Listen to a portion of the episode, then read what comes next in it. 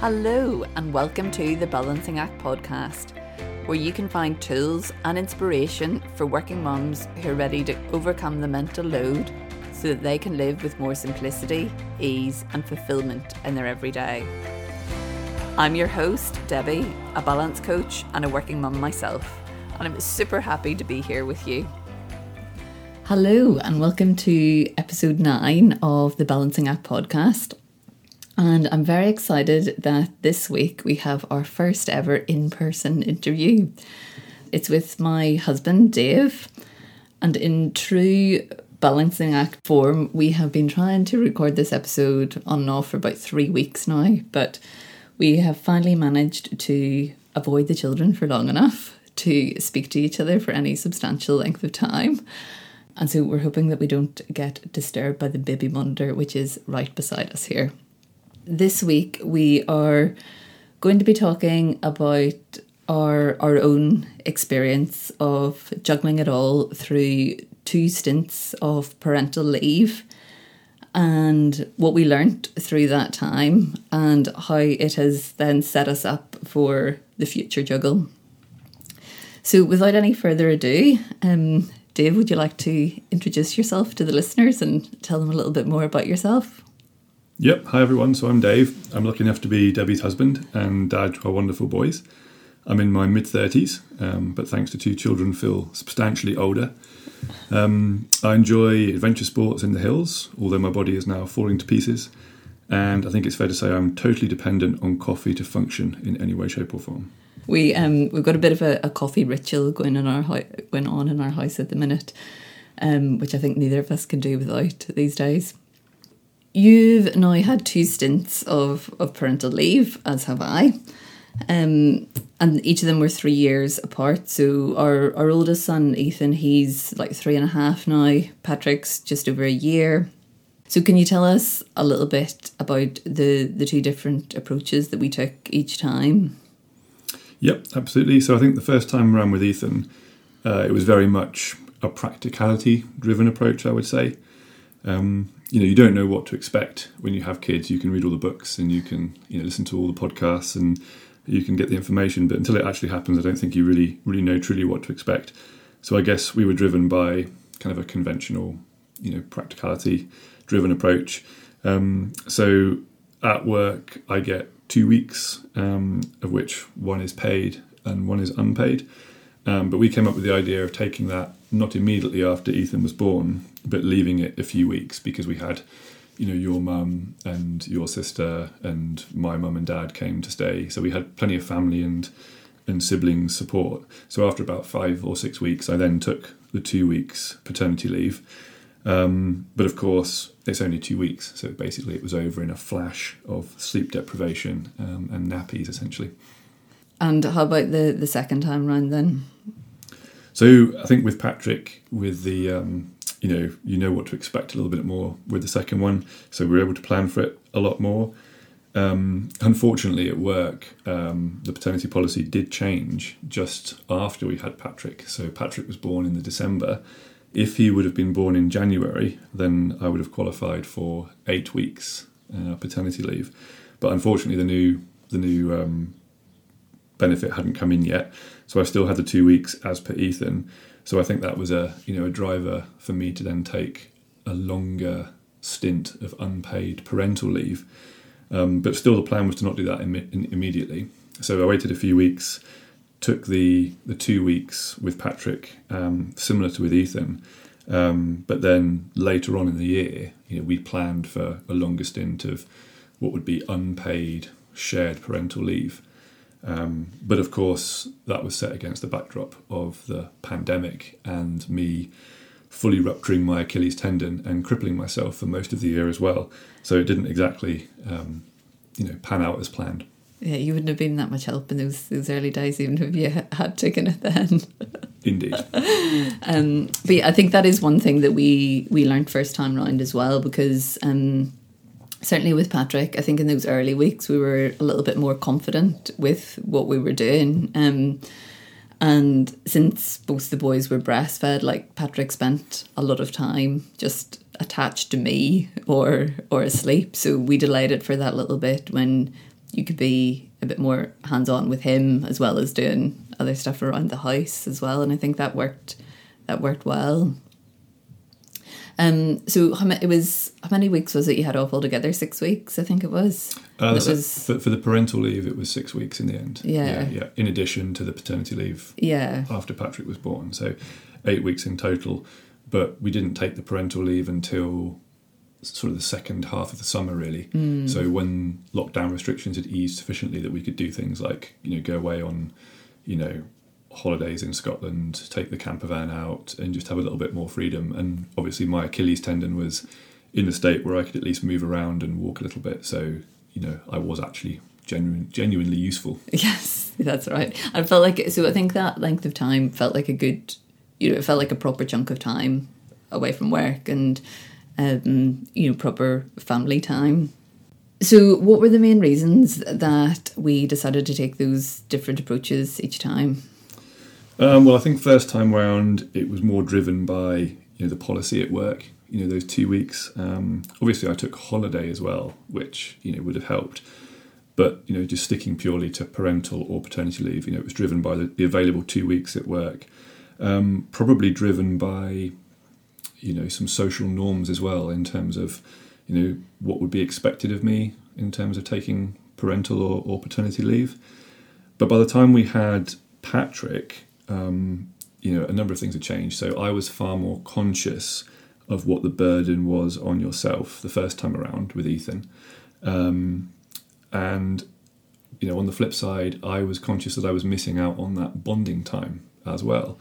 Um, so, you know, I was keen to take more time off for a number of reasons. It came down to supporting you, supporting the family, you know, mucking in and spending longer to take, you know, to help take care of Patrick uh, and Ethan, of course, because there was no nursery, right, due to the pandemic. Um, but on top of that, I didn't want to miss out on the bonding experience of being around, you know, with young babies and young kids during that first year, which is, you know, a pretty special time. I didn't want to be at work for all of it, basically. Um, on top of that, at work, uh, a culture had begun to develop of more and more new dads taking longer stints of unpaid parental leave. Um, you know, I wasn't the, wasn't the first to do it. You know, certainly some of my peers and kind of acquaintances at work um, had begun to take two or three months off at a time of parental leave, and really began to sort of set the set the trend of that becoming, you know, more socially acceptable at work to do that kind of thing. So I guess there was lots of motivations from lots of different corners, um, and then when you factor in the the pandemic, the lockdowns, the the lack of you know getting out on holidays, traveling, and just doing the things that you normally do, plus my injury. Um, it was a very attractive proposition to just take a big chunk of time off work, spend it with the family, help share the burden of childcare, but also get that quality bonding time in as well. Mm. So, do I need to ask which one, which approach you feel like served us better? well, yeah, it's a bit of a no-brainer, isn't it? and and it's definitely the second approach. I mean, taking that additional time was incredibly valuable um, for many of the reasons that we just went through. Um, but yeah, I couldn't imagine doing it another way now. You know, I really think that's the best way. Mm. I think it's interesting what you said, um, like right back at the start there about sort of learning as we go along, and I, I very much agree that the first time, like we almost didn't really know what the alternative was. Like we didn't really consider that there was an alternative. Actually, I think we just you know looked at the policy and went with that and thought that it would be fine. And I guess like many aspects of parenting, we were just winging it to see see what worked. Um, but yeah, we I think and I think even it took a, while to, to to recognize that there was an alternative. Um, so that by the time then Patrick did come around, we were able to to refine things a bit. I think the first time it's very easy to think that that parental leave policy is just you know in case your kids are sick or something, and you need to mm-hmm. take a week off or two here and there, you know because you can't work and they can't go to school and they can't go to nursery. So you, you, it's parental leave you should kind of save to take care of your kids if they're sick, but you know unless you're very unfortunate, it's unlikely kids are going to be sick for weeks or months on end. In which case, there's all this parental leave which you know you are able to take that probably a lot of people don't make use of. Yeah. I mean, I guess the ideal would be that it was all wrapped up in paternity leave and more of it paid. But at the moment, at least, you know, the option of taking parental leave should be looked into. Yeah, yeah. I guess it's worth just clarifying what the differences are there because I guess the terminology might vary between workplaces and also different workplaces will definitely be offering different policies as well. So paternity leave as as was standard was one week paid, one week unpaid. Parental leave is unpaid leave that either parent can take at any time in the child's life. And then shared parental leave is like a, a joint paternity maternity policy um, where the partner can choose to take some of the maternity leave, which then the mum doesn't get. And those those chunks of leave can either be taken simultaneously at the same time, or you can you can swap over. So, I guess typically it would be the mum would start off on maternity leave and then swap. She would go back to work, and partner would take over and carry on the rest of the leave from there. And I think again that it varies between workplaces how much of that is paid versus unpaid. Do you think that being at home for that the longer chunk of time give you a better appreciation or understanding of what the challenges of being at home with a small baby to look after are? Yeah, yeah, absolutely. So, you know, I don't think that the the loneliness could be underplayed here, really, because if you're spending all of your time at home with a tiny infant, um, that you, you might well end up having limited adult contact, um, especially if your partner is working, you know, five days a week, full time, and you know maybe you're very sleep deprived and your your routine is all up in the air because of the baby. So it might be actually quite hard to socialize and see other people. And as amazing as, as it is bringing up a small infant, it might mean that you see less of other people. So, you know, I think the loneliness is a factor. But of course, this year you've got to remember that we were in the pandemic as well. So there were no baby yoga, for example. You know, there's no tom toms, there's no baby classes, no book bugs at the library. So social interaction would have been incredibly limited. So I think me taking that extra time off in 2020 was kind of more valuable than ever. And I guess the insights I got into it really are just kind of experiencing on a day to day basis what it's like to bring up a tiny infant, infant, um, which if you only take two weeks paternity leave immediately when the baby is born, you you almost kind of miss that. You know, because if you're working full time, yeah, you take some holiday during the year and you have your weekends, but of course, come the weekend after working five days solid, you're pretty tired. So, you know, you're not necessarily mucking in first thing on Saturday morning. It takes you a while to decompress from work. Um, we have Ethan to take care of and play with and entertain as well. So that looking after a small infant for long periods of time, I think it's very difficult for the partner to actually gain an appreciation of what it's like to do that unless you take an extended period of time off work dedicated to doing that. So that's where the shared parental leave came in. Yeah, I think you're right. And I think um, it's interesting what you said about those first two weeks because I think that um well certainly I've found that like every stage of baby life comes with its own challenges and certainly in those early days um you know you're getting you're just getting to grips with things like like putting clothes on a baby or changing a nappy um things like that. And but there's also like a certain like novelty there as well where it is lots of learning. And I find I actually find the hardest bit was when that settled down and then you got into more of a routine, which is great in terms of like building your confidence and that, but like it can feel quite monotonous sometimes. And um yeah, there were some days that went by that I felt like all I'd done that day was constantly, you know, feed, change nappies, try for nap time on repeat, basically. And I think that then it can feel it feels difficult then when you know that that's not being shared with anybody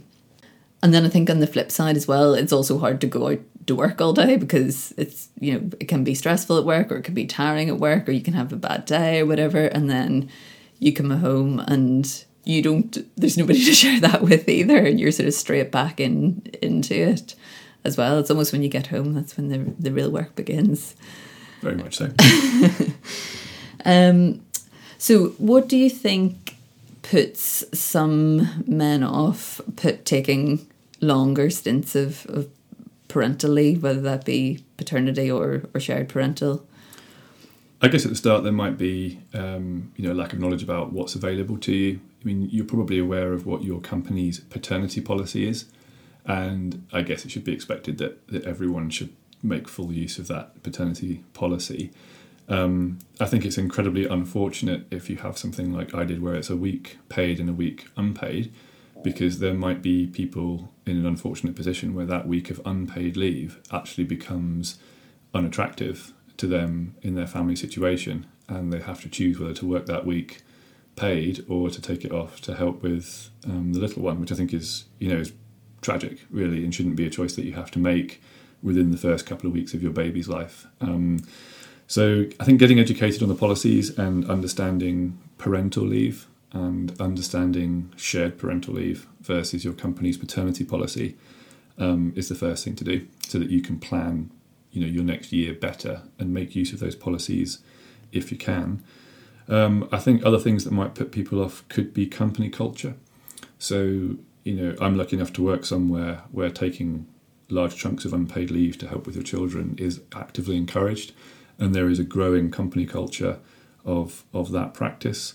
Um, but I'm sure that's not the same everywhere, and some men might not, you know, have that have that culture, so they begin to worry about their career, um, you know, rightly or wrongly.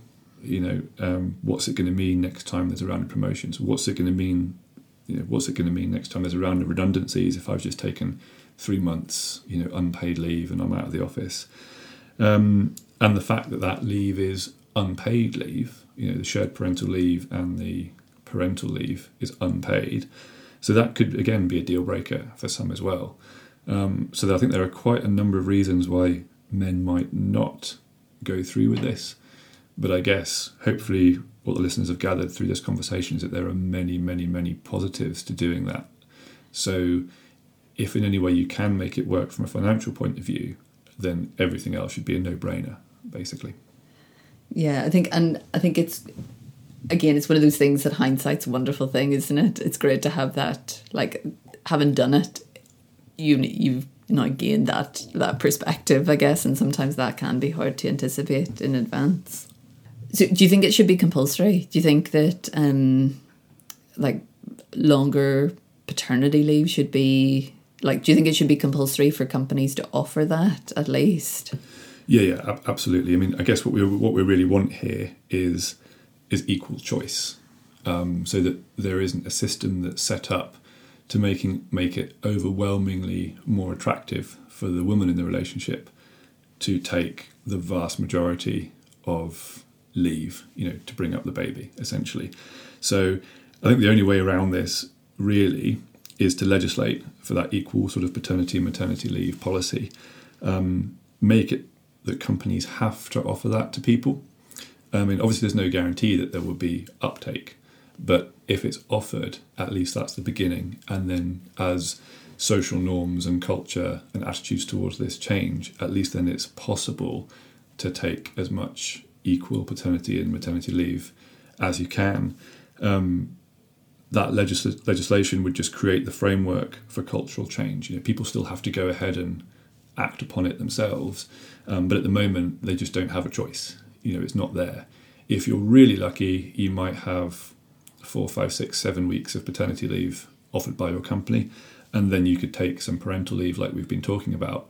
But that's still a big difference from you know up to 52 weeks of maternity leave that the woman might get.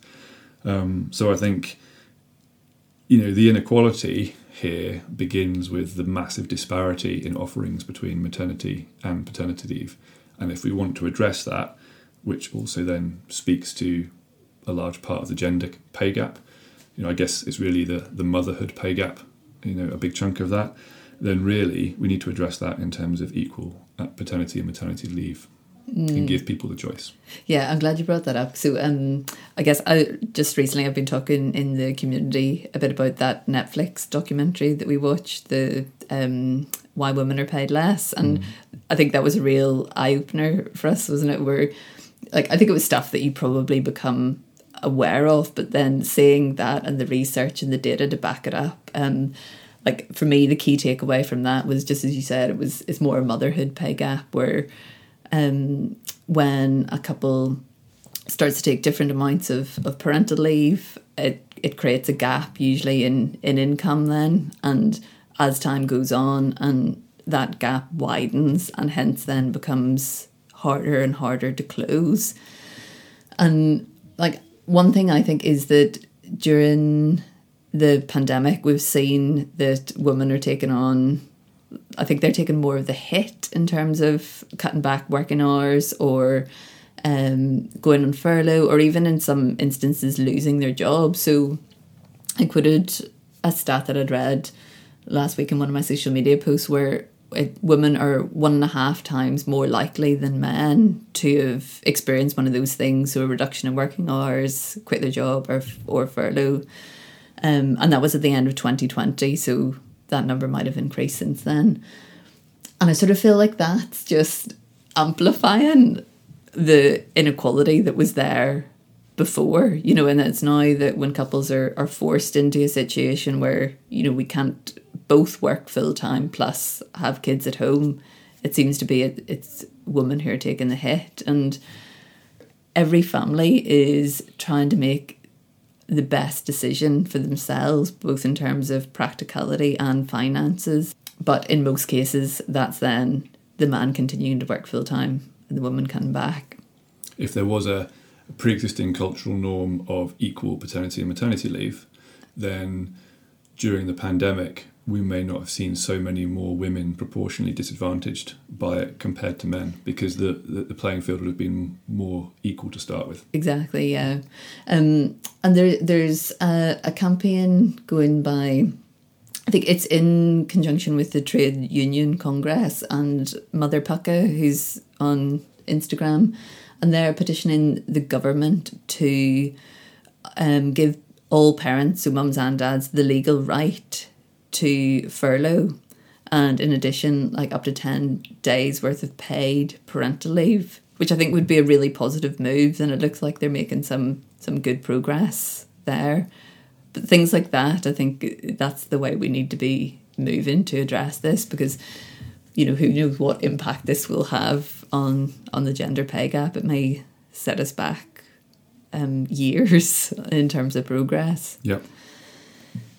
Um. So, what would you say to any? I'm not sure if we have many male listeners out there, but we've got lots of female listeners who could then pass on the message. What would you say to listeners who are maybe debating either paternity leave or or shared parental leave, what what would your advice be? Well, I think on the paternity leave you have to take it. You know that's like the bare minimum, basically. Um, hopefully, you can get through the the unpaid part of paternity leave, but really, you know, you should be taking that paternity leave for sure. And then the shared parental leave, you know, if it's part of your company culture, then it's a no brainer. You should be going for it. Um, if it's not part of your company culture, then be first. You know, try and set that trend. Um, it should be part of your company's culture for men to be able to take that time off to be with their family uh, and help bring up the little ones. So, you know, again, try and take it.